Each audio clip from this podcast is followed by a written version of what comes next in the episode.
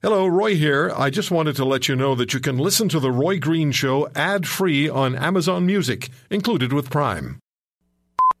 Warning guests of The Roy Green Show may experience the truth, being in the hot seat, and in some cases, crying. The Roy Green Show continues on the Corus Radio Network.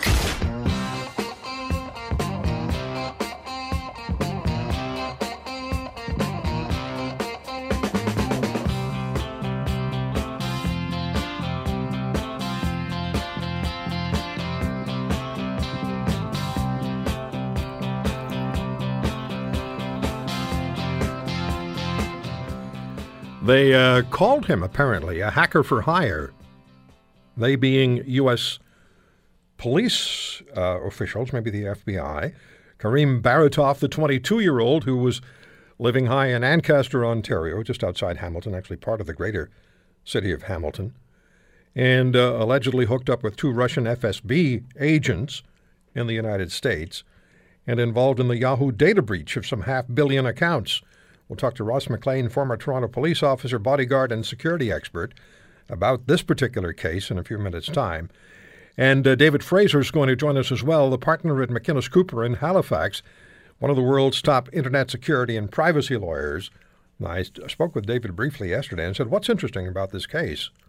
And uh, he came up with some really I fascinating angles that, uh, that he's going to share with us. But let's start with this story. Alberta's progressive conservatives choose their new party leader today. Jason Kenney is the favorite. But then what?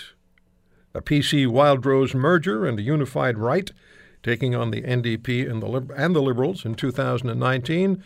John Hempy joins us from Calgary, Corus radio reporter. He's at the uh, convention, the leadership convention for the Progressive Conservatives. John, thank you for the time. It's it's one ballot uh, down, from what I understand. And uh, Jason Kenney, is he expected to win on one ballot, or could this go longer? Well, I mean, you you look at the room, Roy, and I would, you know, I'd be hard pressed to say that um, anybody else's supporters outnumber Jason Kenney's. Uh, you know, he, his team has been handing out white white cowboy hats, blue ball caps, blue T-shirts, and it's a sea of those here at uh, at the TELUS Convention Center today. And so, I mean, I would, you know, just anecdotally, it would be I'd be really surprised if Jason Kenney doesn't get this on the first ballot. Now we understand that this is a delegated convention, not the one member one vote format of the past. What does that mean exactly? So 1,700 delegates from across the province uh, are here and are going to be casting ballots. Uh, basically, at every constituency association, they had uh, delegate meetings, and delegates were elected, and they weren't necessarily committed. This is not exactly kind of like you know this U.S. system of of delegates, I guess, but you know they don't have to necessarily pledge their affiliation. But um, you know, quite a few of them, the Kenney campaign has been saying through this whole thing. Uh, you know, the delegates that were elected last night, you know, nine out of ten or ten out of ten are, are, are for us. And so going into this, Kenney's campaign has been saying somewhere in the neighborhood of 80% of delegates um, they feel are committed to them, but there's no real official committing process through this thing. All right. John, not so long ago, if Jason Kenney were to win the leadership of the Conservative, Progressive Conservative Party of Alberta, that would simply have meant that he was going to be almost by default the next premier of the province. But today, 2017, what does the Jason Kenney victory mean with a split uh, in the political right between the, the PCs and Wildrose? And, uh, and of course, there's also the increasing strength, from what I understand from the demographics in the province of Alberta, increasing strength certainly of the NDP. They're your government at the moment and the Liberals as well?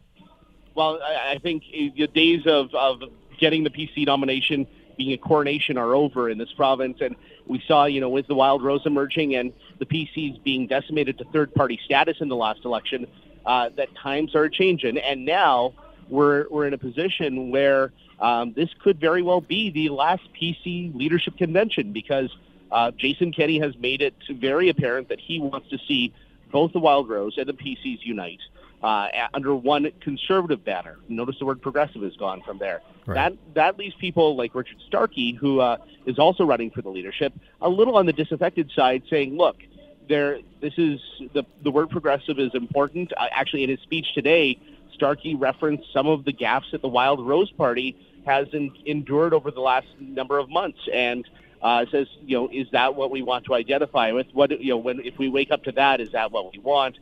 And uh, to complicate all of this, there is no process in Alberta that allows for a merger of parties. And so uh, this is a delicate dancing act between Brian Jean, the, the leader of the Wildrose, and, and Jason Kenney, if he is the successful leader, because what's going to end up happening here is that um, there could very well be a third party that emerges because you can't take your assets with you. You can't really dissolve your party.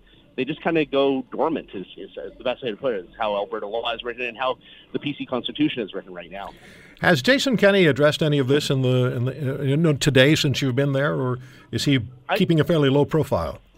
Jason, Jason Kenney is on message. I mean, you know, there's something to be said about this Kenney campaign. Um, it started yesterday afternoon, actually, when Kenney rolled up outside the convention center in a highly stage managed affair in this truck that he's been going across the province and, and meeting with Albertans, and and uh, it started there. Uh, you know, moments before he comes out on uh, uh, into the convention hall, you have people handing out T-shirts and placards.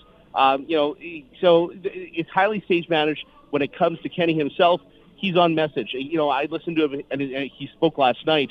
The message has not changed from the first time I saw him back in January. I just moved to Calgary here in January, and, and so I've been following this since I got here. And I'll tell you, I mean, every every time I've seen Kenney, the message has been the same: uh, unite the right, uh, let's defeat the NDP, and bring back the Alberta advantage. Uh, that's pretty much the Kenney campaign in a nutshell. And he's he's pretty much out there saying that uh, same thing over and over and over again. Yeah. One more question for you, John. If the convention were to require more than one ballot to decide the leader of the progressive conservatives, how significant would that be? Assuming it's going to be Jason Kenney, but if it takes more than one ballot, how significant would that be to Kenney? Um, you know, I think it might say something about how how strong maybe there is of a desire to to retain that progressive part of progressive conservative. I mean, Jason Kenney's been talking about a big tent conservative party but there are people here. I, you know, I'll, I'll relay a very quick story. I was downstairs grabbing a sandwich yesterday. A lady who has nothing to do with the convention said to somebody who's attending it, "What's going on?" And he said, "Well, a guy from down east wants to take over the party and and destroy it, and we're trying to stop that from happening." That kind of attitude tells me from at least one of the attendees that, you know, I think probably there's a desire to, if if this party is going to go further to the right, there is maybe a gap for somebody to come up the middle after all this is said and done. Hey, John, thank you for the time. We'll keep a close eye on what's going on at the convention, the leadership convention for the Progressive Conservative Party. For now, with Jason Kenney uh, being likely the odds on favorite to come out as the leader of the PCs. And where we go from there, we'll find out. Thank you, John. Thanks, Roy. John Hempy from Corus, Alberta, on The Roy Green Show. When we come back, this story of uh, intrigue and um, Russian agents Nothing to do with Donald Trump this time, but Russian agents and a 22 year old who was living a very affluent life in Ancaster, Ontario, before he was arrested. And now the United States wants him extradited to the U.S. They're saying that he's a flight risk because he's been a, um, a hacker for hire. Ross McLean will join as former Toronto police officer, bodyguard for many of the most famous people and a security expert. We'll talk to Ross about how this situation is most likely to develop going forward, certainly from the security and the police perspective. And then David Fraser, partner at McInnes Cooper in Halifax, internet and security privacy lawyer, one of the best in the world. We'll talk to David about the uh, implications of half a billion Yahoo accounts being compromised. I had no idea there were still half a billion Yahoo accounts left. Stick around.